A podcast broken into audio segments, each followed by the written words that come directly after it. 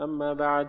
قال الشيخ عبد الرحمن بن محمد بن قاسم رحمه الله تعالى في في مضاعفة الأجر للأعمال في رمضان.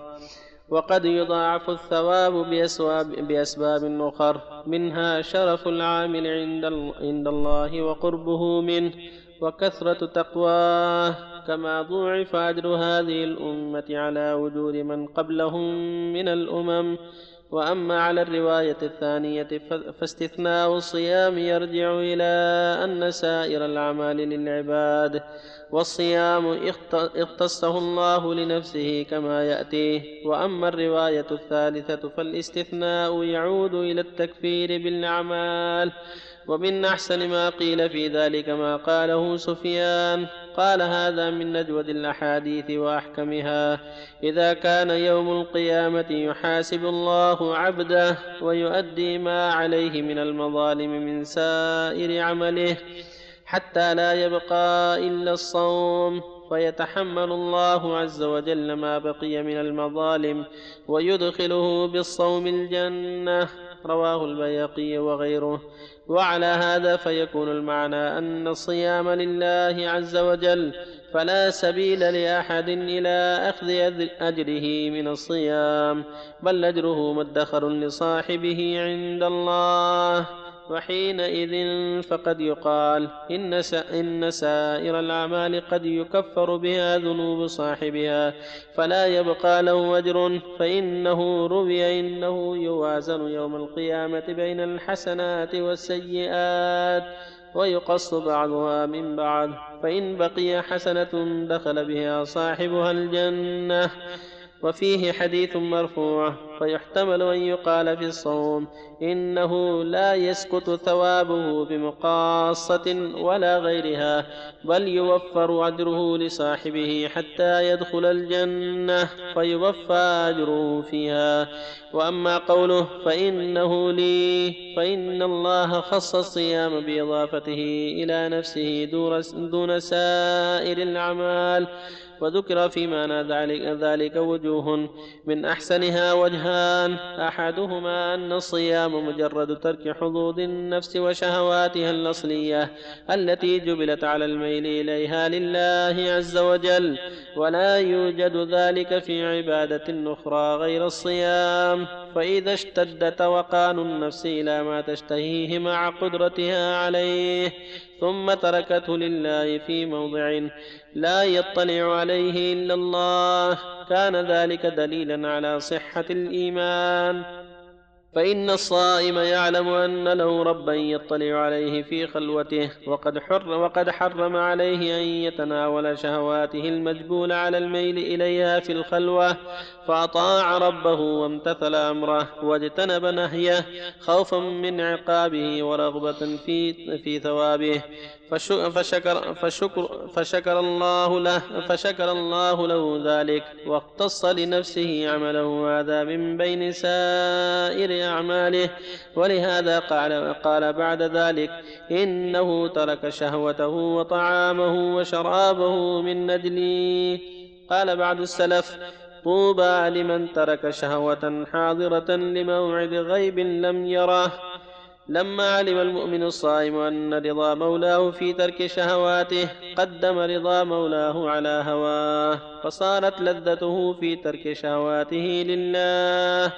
لإيمانه باطلاع الله وأن ثوابه وعقابه أعظم من لذة يتناولها في الخلوة إيثارا لرضا ربه على هوى نفسه.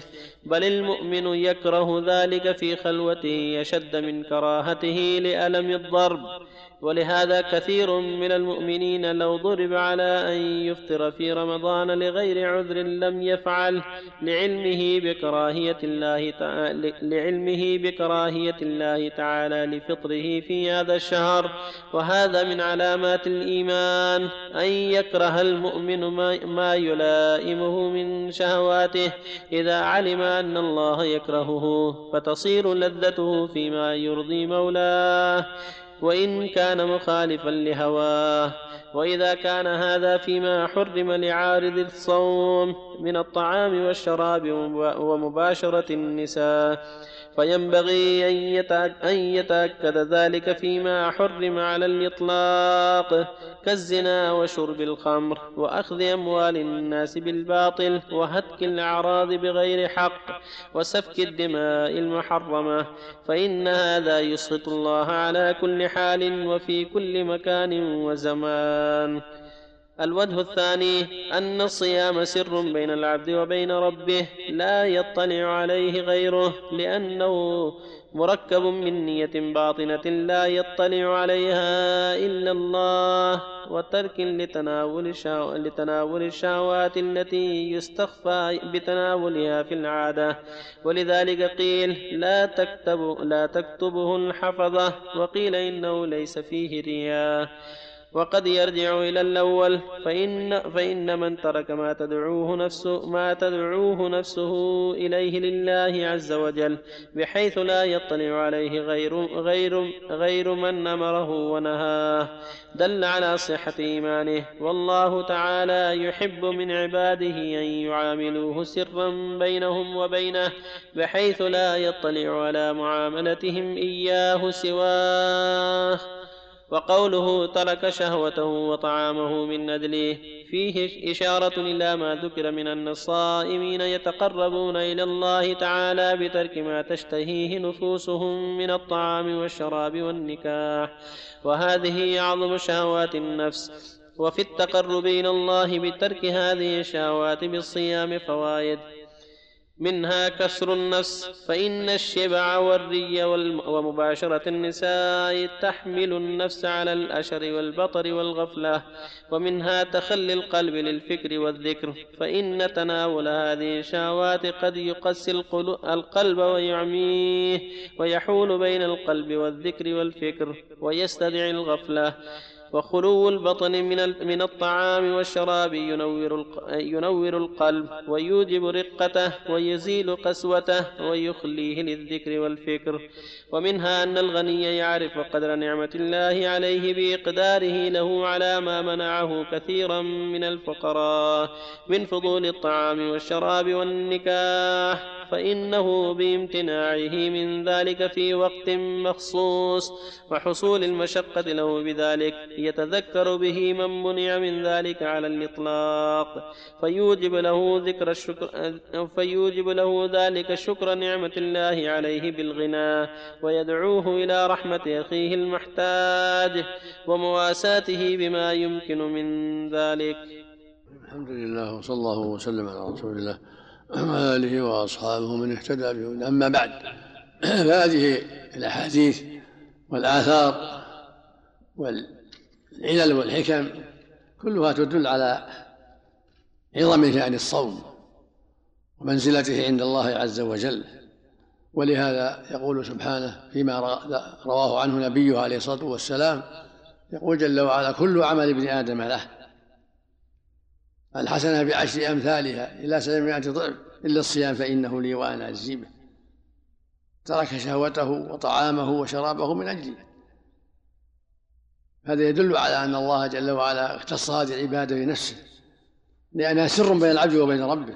الصلاة يراها الناس الحج يراه الناس الزكاة يراها الناس التشهادتان يسمعها الناس.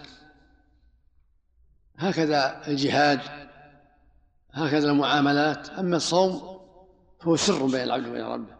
نية بترك الطعام والشراب والجماع يرجو ثواب الله ويخشى عقاب الله. فالله جل وعلا اختصه بنفسه وقال إلا الصوم فإنه لي.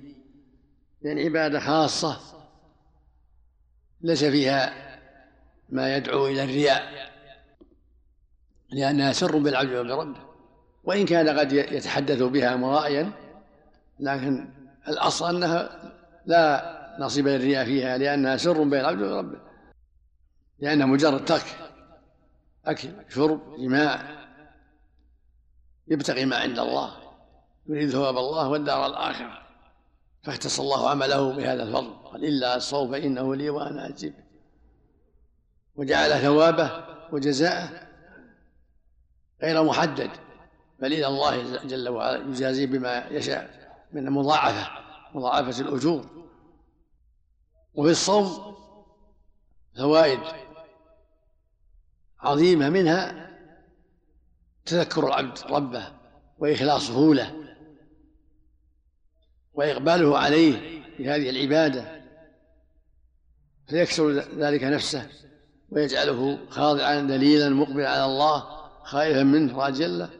لكونه تقرب إليه بأعمال خاصة لا يعلمها سواه بهذه النية. فينكسر لله ويدل لله ويعظم حرمات الله يرجو ثوابه ويخشى عقابه. ومعلوم ما في الانكسار لله وتذلل لله من البعد عن المحارم والإقبال على الطاعات والفضائل. فإن فإن النفوس في الغالب متى شربت وأكلت وأعطيت حقها وحاجاتها أصابها الأشر والبطر والتكبر. فالصوم يكسر النفس ويذلها ويعرفها بحاجتها وأنها ضعيفة. شجرة الطعام والشراب. فهذا الترك الذي بين الفجر وبين الليل يعرف العبد بنفسه وضعفه. وأنه في حاجة إلى هذه المادة من الأكل والشرب حتى تعيش هذه النفس. فالله يذكره بحاجته ويذكره بضعفه فيحصل له هذا انكسار وذل بين يدي الله وتواضع ورغبة فيما عند الله ورهبة فيما عنده سبحانه وتعالى. ومن ذلك أنه يتذكر بحاجته إلى الطعام والشراب أيام الصوم يتذكر حاجة إخوانه الفقراء الذين يحتاجون إلى الطعام والشراب دائما ويحتاجون إلى ما يساعدهم في بين جميع شؤونهم فيرحمهم ويعطف عليهم ويتصدق. فإنه عرف حاجته لما حيل بينه وبين الطعام والشراب عرف الحاجة إلى هذا هذه المادة معرفة أكثر. هذا يوجب له أيضا أن يتذكر حاجة المحرومين الفقراء الذين ليس عندهم ما يحتاجون إليه من الطعام والشراب والنكاح فيدعوه ذلك إلى الرحمة والعطف والإحسان والجود والكرم. ومن ذلك أيضا أن الله جل وعلا يعرف العبد حاجاته التي تدل على أنه ضعيف مسكين فينكسر لله ويذل ويجتهد في طاعته سبحانه والتقرب إليه والبعد عن معصيته. فإذا كان هذا الفضل في ترك هذه الأمور المباحة في وقت مخصوص تقربا إلى الله دل ذلك على أنه يجب عليه أن يحذر المحرمات الأخرى. التي حرم الله عليه في جميع الزمان من الزنا والسرقة والظلم للناس شرب المسكرات تعاطي الربا إلى غير هذا. إذا عرف أن الله جل وعلا قد أحب منه ترك هذه الأشياء التي حرمها عليه الصوم فهو كذلك سبحانه يحب منه أن يدع ما حرم الله عليه دائما وأن يحذره في جميع الأوقات وجميع الزمان والمكان. يرجو ثواب ربه ويخشى عقابه. وهذا هو الواجب على العبد. الواجب على العبد أن يكون مع مع ربه منقادا لأمره. حيث أمره يأتمر حيث نهاه ينتهي. ليس مع نفسه بل مع ربه. في الامتثال للطاعات وفي الحذر من السيئات وفي الوقوف عند الحدود. يرجو ثوابه ويخشى عقابه. هكذا يجب على العبد. يا أيها الناس اعبدوا ربكم. قل إن صلاتي ونسكي ومحياي ومماتي لله رب لا شريك له وبذلك أمرت وأنا أول المسلمين فالعبد ملك لله يجب أن يخضع لهذه العبودية ويؤدي حقها وفق الله الجميع وصلى الله وسلم اللهم صل وسلم لا حول ولا قوة حول ولا شيء الله لا اله الا هو الحي القيوم لا تاخذه سنه بالنسبة للصلاه في المسجد القريب من الحرم هل تكون أحسن إليك مثل الحرم أحسن إليك؟ اجرها؟ كل مساجد مكة مثل الحرم فضاع فيها الحسنات كل الحرم. لكن قرب الكعبة وكونه مع الجماعة الكبيرة أفضل وأفضل. الله لا شريك الله لا إله إلا هو. القيوم. لا تاخذه سنه ولا نوم عند إفطار بعد دخول الوقت؟ يشفع المغرب أو قبل الأذان؟ وسع كرسيه يؤوده يستحب الصائم يكون من الدعاء. في حال صومه وعند إفطاره. قبله وبعده قبل الإفطار وبعد الإفطار. يستحب الإكثار من الدعاء في جميع أوقات الصوم وعند الإفطار وعند السحور. حال صومه وعند إفطاره جميع. صلى عليك يا شيخ. أقل مدة الاعتكاف. ما له حد محدود ما لا يوم ولا ليلة ولا ساعة معلوم. ما تيسر العبد أقول ما تيسر كم يا شيخ؟ لأن الرسول ما حدد له شيء والله ما حدد له شيء. أحسن الله إليك شيخ. امرأة صلت الفرض السيارة وهي مسافرة زوجها رفض أن يوقف في الطريق هل صلاتها أحسن الله إليك صحيحة؟ يعني ما ما وقف يصلي ما وقف أحسن الله الوقت, الوقت كله؟ إيه، صلت نعم فرض أحسن الله إليك. كان كان منعها حتى تخاف خافت خروج الوقت؟ نعم. أي نعم. كان خافت خروج الوقت لأنها أبى يوقف السيارة لها. نعم. هذا صحيح. يصلي على حسب حاله. السيارة ولا في أي محل.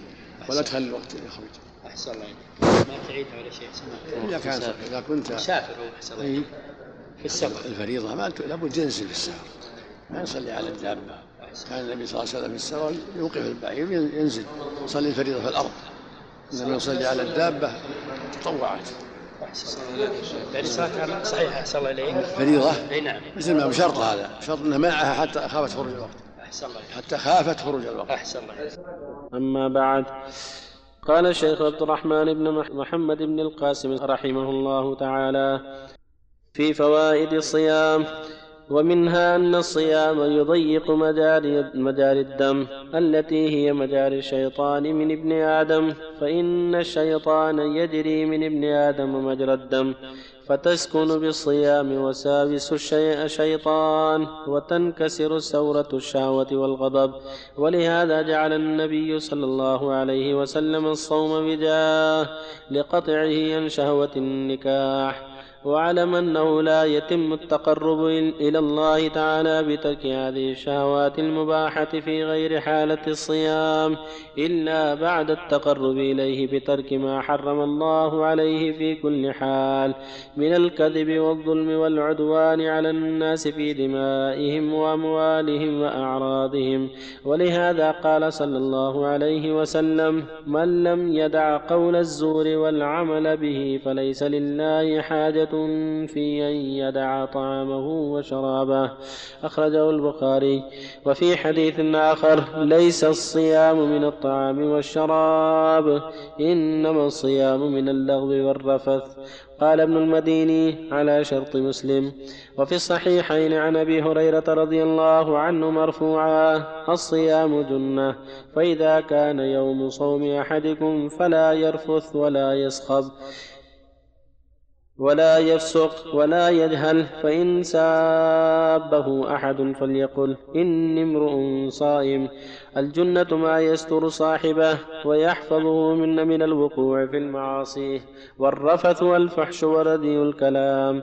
ولأحمد والنسائي عن أبي عبيدة مرفوعا. الصيام جنة ما لم يخرقها. وروى الطبراني عن أبي هريرة رضي الله عنه مرفوعا. إن الصيام جنة ما لم يخرقها قيل بما يخرقها قال بكذب أو غيبة. وروي عن أبي هريرة مرفوعا الصائم في عبادة ما لم يغتم مسلما أو يؤذه وعن أنس ما, ما صام من ظل يأكل لحوم الناس. قال بعد السلف أهون صيام ترك الطعام والشراب. وقال جابر إذا صمت فليصم سمعك وبصرك ولسانك عن الكذب والمحارم. ودع أذى الجار وليكن عليك وقار وسكينة ولا تجعل يوم صومك ويوم فطرك سواء. وآله وأصحابه من اهتدى بهم أما بعد هذه الأحاديث والآثار كلها تدل على أن الصيام يجمع الأمرين. يجمع ترك الطعام والشراب والمفطرات ويجمع أيضا الكف عن محارم الله التي حرمها دائما فإن تحريمها في رمضان يكون أشد. فالصائم الكامل الصوم هو الذي يدع ما حرم الله عليه من الطعام والشراب والمفطرات. رجاء رحمة الله وعفوه وامتثال أمره ويدع ما حرم الله عليه من سائر المعاصي. هكذا يكون الصيام. هذا الصيام الكامل صيام المؤمنين. الكف عن محارم الله التي حرمها في الصيام والتي حرمها دائما. يرجو ثواب الله ويخشى عقاب الله. لا عن رياء ولا عن سمعة ولا عن تقليد. ولا عن تجلد ولكن عن رغبة فيما عند الله عن إخلاص عن صدق يرجو ثواب الله ويخشى عقابه. ولهذا يقول صلى الله عليه وسلم من من صام رمضان إيمانا واحتسابا. هو مجرد ترك الطعام والشراب من صام رمضان إيمانا بأن الله شرعه وأوجبه عليه. واحتسابا يرجو ثوابه عند الله جل وعلا. غفر له ما تقدم من ذنبه. وهكذا من قام رمضان إيمانا واحتسابا غفر له ما تقدم من ذنبه. فالصيام نعمة من الله ورحمة من الله وتوجيه من الله لعباده الخير ولهذا سماه جنة الصيام جنة. والجنه ما يجتن بها عن في القتال عن السيوف والرماح هذه جنة. فالصيام جنة أحدنا من النار كجنته من القتال. يدفع الله به عنه شر الدنيا والآخرة. إذا أخلص وصدق. ولهذا قال صلى الله عليه وسلم الصيام جنة. فإذا كان يوم صوم أحدكم فلا يرفث ولا يسخل فإن سابه أحد وقاتل فليقول إني صائم. يرفث الرفث الجماع وردي الكلام ولا يسخب لا يفعل لا يتكلم بما لا ينبغي. فإن سأبه أحد أو قاتله فليقول إني صائم. ولهذا يقول جابر رضي الله عنه إذا صمت إذا صمت فليصم سمعك وبصرك ولسانك عن الكذب والمحارم. ودع أذى الجار. وليكن عليك وقار وسكينة. ولا تجعل يوم يومك يوم صومك ويوم فطرها سواء قال أنس رضي الله عنه ما صام من ظل يأكل لحوم الناس يعني من ظل يغتاب الناس. قال صلى الله عليه وسلم الصيام جنة ما لم يخرقها بما يفرقها؟ بكذب وغيبة. وهذا الصيام يضيق الله به مجاري الدم التي يجري منها الشيطان. الشيطان يجري من آدم مجرى الدم. هذا الصيام يضيق تلك المجاري ويسدها على عدو الله لمن أخلص وصدق. وهذه الأيام فرصة للمؤمن يجاهد فيها نفسه ويعبد فيها ربه ويجتهد في أنواع العبادة والذكر يرجو ثواب ربه ويخشى عقابه. وهكذا جميع الفرص فرص الحج فرص العمرة فرص عشر الحجة فرص الاجتماع بالأخيار. فرص مجالس الذكر هذه الفرص يعتني فيها المؤمن حتى يزداد إيمانه وحتى تكثر أعماله الطيبة ويحذر من الاجتماعات الضارة والزيارات الضارة فليحرص على أن تكون زيارته في الله ولله وفي سبيل الله وأن تكون اجتماعاته مع أهل الخير والصلاح والاستقامة. لا مع أهل الغفلة والغيبة والنميمة وهكذا في جميع أوقاته يحفظ وقته ويصونه عما حرم الله. فالمؤمن صوان لوقت صوان للجوارح واقف عند الحدود يرجو ثواب الله ويخشى عقاب الله.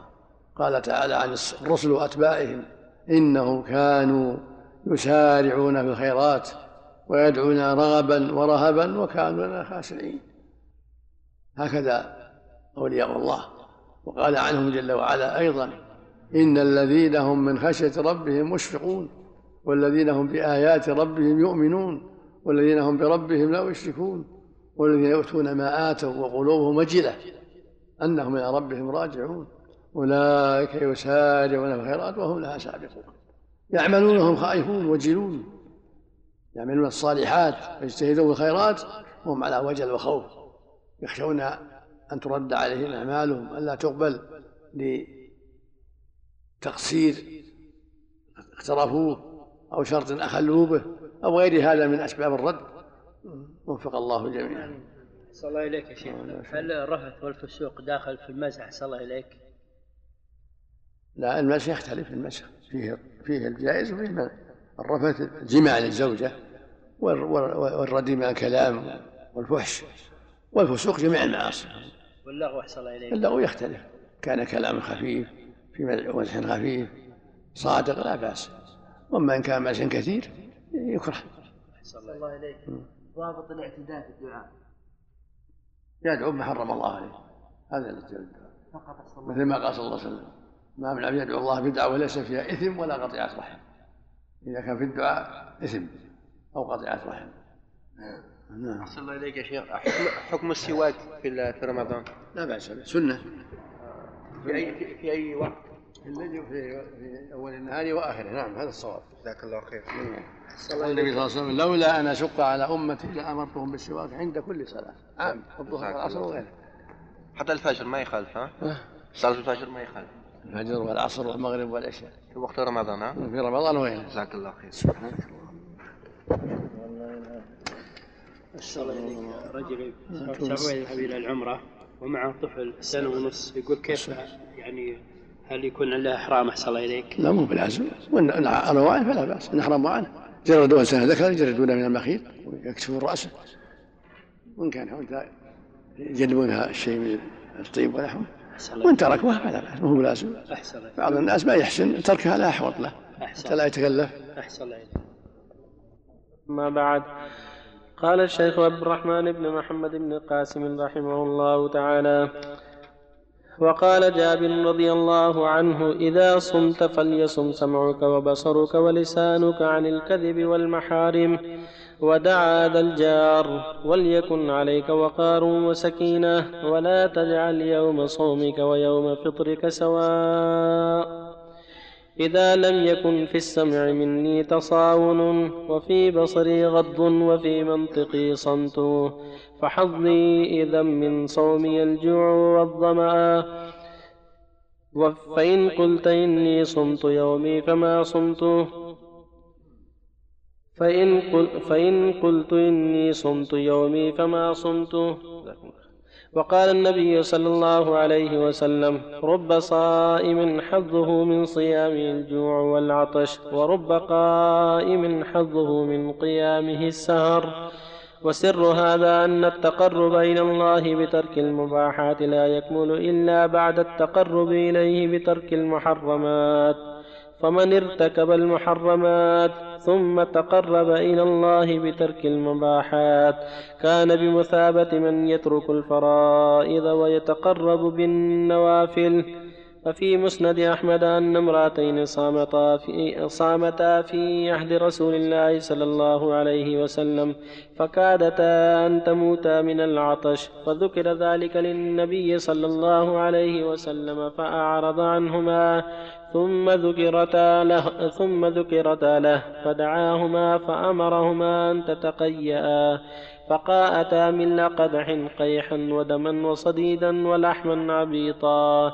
فقال النبي صلى الله عليه وسلم إن هاتين صامتا عما أحل الله لهما. وأفطرتا على ما حرم الله عليهما جلست إحداهما إلى الأخرى فجعلتا تأكلان لحوم الناس. وقوله صلى الله عليه وسلم للصائم فرحتان فرحة عند فطره وفرحة عند لقاء ربه أما فرحة الصائم عند فطره فإن النفوس مجبولة على الميل إلى ما يلائمها من مطعم ومشرب ومنكح فإذا منعت من ذلك في وقت من الأوقات ثم أبيح لها في وقت آخر فرحت بإباحة ما منعت عنه خصوصا عند اشتداد الحاجة إليه. فإن النفوس تفرح بذلك طبعا فإن كان ذلك محبوبا لله كان محبوبا شرعا والصائم عند فطره كذلك. فكما أن الله حرم على الصائم تناول هذه الشهوات في نهار الصيام فقد أذن له فيها في ليل الصيام. بل أحب منه المبادرة إلى تناولها في أول الليل وآخره بل أحب عباده إليه أعجلهم. بل أحب عباده إليه أعجلهم فطرا لما في الصحيحين عن سهل رضي الله عنه مرفوعا. لا يزال الناس بخير ما عجلوا الفطر. وللترمذي عن أبي هريرة رضي الله عنه مرفوعا. قال الله عز وجل أحب عبادي إلي أعجلهم فطرا وروى أحمد عن أبي ذر رضي الله عنه مرفوعا لا تزال أمتي بخير ما عجلوا الفطر وأخروا السحور. وروى الحاكم وابن عساكر عن ابن عمر وأنس رضي الله عنهم مرفوعا من فقه الرجل تعجيل, تعجيل فطره وتأخير سحوره وتسحروا فإن الغذاء فإنه الغذاء المبارك. والله وملائكته يصلون على المتسحرين. فالصائم ترك شهواته لله بالنهار. تقربا إليه وطاعة له ويبادر إليها في الليل تقربا إلى الله وطاعة له فما تركها إلا بأمر ربه ولا عاد إليها إلا بأمر ربه فهو مطيع له في الحالتين. فإذا بادر الصائم إلى الفطر تقربا إلى مولاه وأكل وشرب وحمد الله فإنه يرجى له المغفرة وبلوغ الرضوان إلى وبلوغ الرضوان بذلك. وفي الحديث إن الله لا يرضى عن العبد يأكل الأكلة فيحمده عليها ويشرب الشربة فيحمده عليها. وربما استجيب دعاؤه عند ذلك. كما في الحديث المرفوع إن للصائم عند فطره دعوة لا ترد. ولأحمد والترمذي عن أبي هريرة رضي الله عنه مرفوعا ثلاثة لا ترد دعوتهم الصائم حتى يفطر. الحديث وعن ابن عمر رضي الله عنهما مرفوعا لكل عبد صائم دعوة مستجابة عند إفطاره يعطيها في الدنيا. يعطيها في الدنيا أو ادخرت له في الآخرة.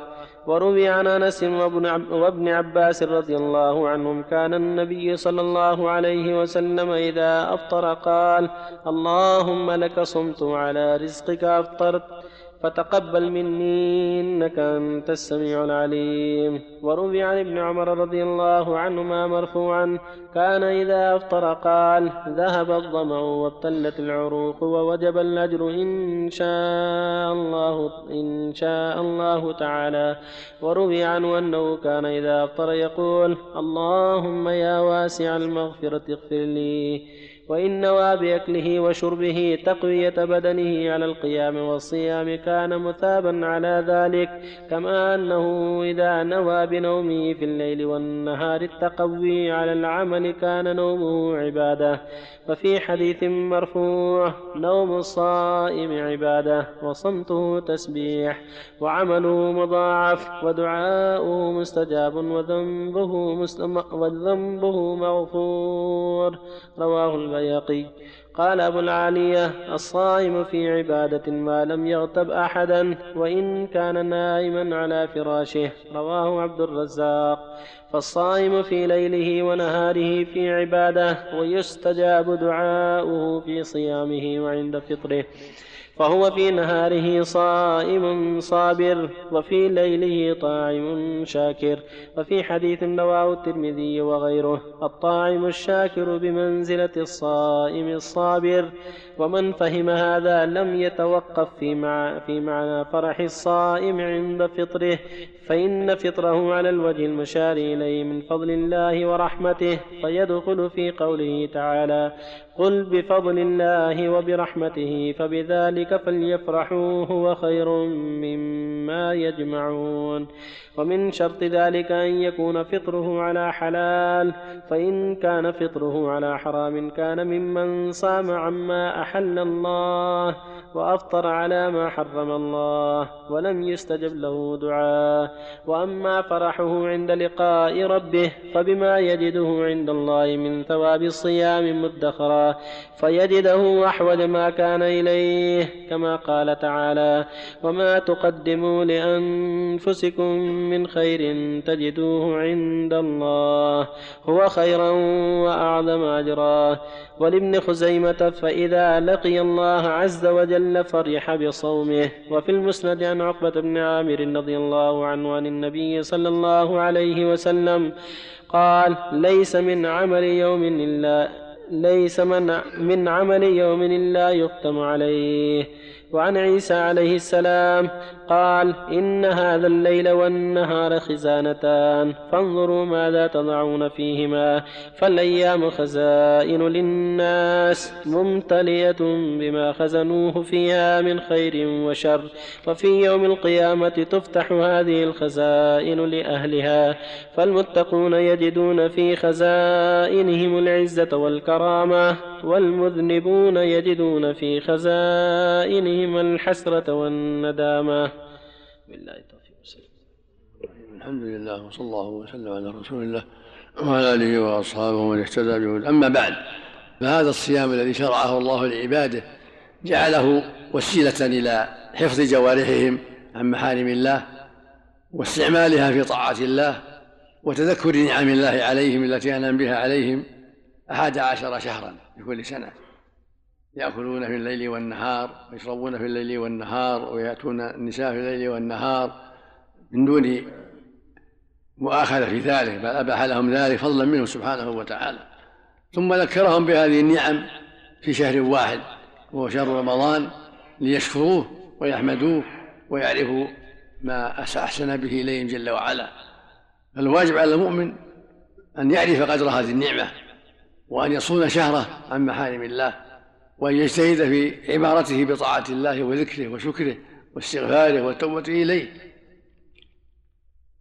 حتى يكون هذا الشهر غنيمة له ونعمة كبيرة ساقها الله إليه يتطوع فيها بالأعمال الصالحات ويجتهد فيها ويجتهد فيها في أنواع الخيرات. ولهذا يقول عليه الصلاة والسلام عن من من ليس من من لم من لم من لم يدع قول الزور والعمل به والجهل فليس لله حاجة. في أن يدع طعامه وشرابه ويقول الصيام جنة فإذا كان يوم صوم أحدكم فلا يرفث ولا يسخب فإن سابه أحد أوقاته فليقول إني صائم. ويقول جابر رضي الله عنه إذا صمت فليصم سمعك وبصرك ولسانك عن الكذب والمحارم ودع ذا الجار وليكن عليك وقار وسكينة ولا تجعل يوم صومك ويوم فطرك سواء. ويقول صلى الله عليه وسلم لما بشرهم برمضان قال له إنه يوم إنه شهر بركة يعشاكم الله فيه فيحط الخطايا وينزل الرحمة ويستجيب الدعاء ينظر إلى تنافسهم فيه فيباهي بكم ملائكته فأروا الله من أنفسهم خيرا فإن الشقي من فرق فيه رحمة الله فهذا الشهر ميدان ميدان سباق يتسابق فيه المؤمنون إلى ربهم جل وعلا بأنواع الطاعات وأنواع الخير ليلا ونهارا. فينبغي المؤمن أن يكون في نهاره وفي ليله مجتهدا في طاعة الله. إن نام نام يستعين بطاعة الله. وإن أكل أكل يستعين بطاعة الله. وإن شرب هكذا فهو يجتهد في أنواع العبادة ويستعين بنعم الله على طاعة الله. والسنة له أن يبادر بالإفطار لأن الله جل وعلا يقول أحب عبادي إلي أجلهم فطرا ويقول صلى الله عليه وسلم لا يزال الناس بخير ما عجلوا الفطر وفي اللفظ الآخر وأخروا السحور. فمن نعم الله إن شرع السحور ليتقوى على طاعة الله. وشرع الإفطار والمبادرة إليه ليتقوى على طاعة الله في الليل. وليعرف قدر نعمة الله عليه حيث منعه ثم اجله لتعرف قدر نعمة الله عليه حيث منعت من من تناول الموطرات ثم أذن لك. فتعرف فضل الله عليك وإحسانه إليك. وهو سبحانه القادر على أن يجعل الصوم شهرين أو ثلاثة لا معقب لحكمه سبحانه وتعالى. وهو القادر أيضا أن يمنعك من كذا ويحرم عليك كذا ولكنه جل وعلا لطف بعباده ورحم عباده فجعله شهرا واحدا ومنعهم من الأكل والشرب والجماع وما ألحق بذلك من المفطرات ليذكرهم نعمه وفضله عليهم في بقية السنة. ثم أنت أيها المؤمن مأمور بمسارعة الخيرات في جميع الزمان والمسارعة الخيرات من التسبيح والتهليل والتحميد والتكبير والصدقات والصلاة والصوم وغير ذلك. فبادر إلى هذه الخيرات وسارع إليها في هذا الميدان ميدان السباق ميدان العبادة ميدان مضاعفة الأجور في هذا الشهر الكريم. نسأل الله أن يوفق الجميع للمسارعة إلى خير ونسأل الله يعيذنا وإياكم بضلات اللسان ومن شرور النفس وسيئات العمل. نسأل الله الجميع التوفيق والهداية. وصلى الله وسلم على نبينا محمد وعلى آله وأصحابه. أحسن الله إليك يا شيخ. بالنسبة للدعاء إذا ذهب الظمأ وابتلت العرق وثبت الأجر إن شاء الله يقال في أثناء الإفطار أو بعد نهاية الإفطار. أحسن الله إليك. إذا أفطر. إذا أفطر يقول ذهب الظمأ وثبت العرق وثبت الأجر إن شاء الله. حتى يكون صادقا. إذا أفطر على طول مباشرة يعني؟ نعم هذا السنة. أحسن الله إليك. المرأتان التي افترقا على الغيبة؟ في في صحة نظر هذا حديث في صحة نظر. حديث في نكارة يحتاج إلى مراجعة سنته في مسلم. أحسن الله إليك يا شيخ. نعم. نعم. حاشية ابن رجب يا شيخ اي كتاب ابن رجب حاشية حديث من ضعيف يقول فيها اسامة بن زيد يعني اي في حاشية اللطائف في له منكبته منكر والظاهر إنه لا يصح. نعم. أحسن الله إليك يا شيخ. بعض الأئمة الله يحفظك بعد ما ينتهي من من قراءة الفاتحة وهو في صلاة التراويح يشرع على طول. ما أدري المأموم هل ينصت ولا يقرأ الفاتحة يقرأ الفاتحة. يقرأ الفاتحة. يقول النبي صلى الله عليه وسلم لعلكم تقرؤون خلف الإمام قلنا نعم. قال لا تفعلوا إلا بفاتحة الكتاب. فإنه لا صلاة لمن لم يقرأ بها. يقرأ ثم ينصت. يقرأ ولو الإمام ولو يقرأ يقرأ ثم ينصت. الله يجزاك يقرأها ثم ينصت. الله يجزاك. سواء مع الإمام أو بعده أو قبله. كله. الله يجزاك أحسن الله إليك يا شيخ.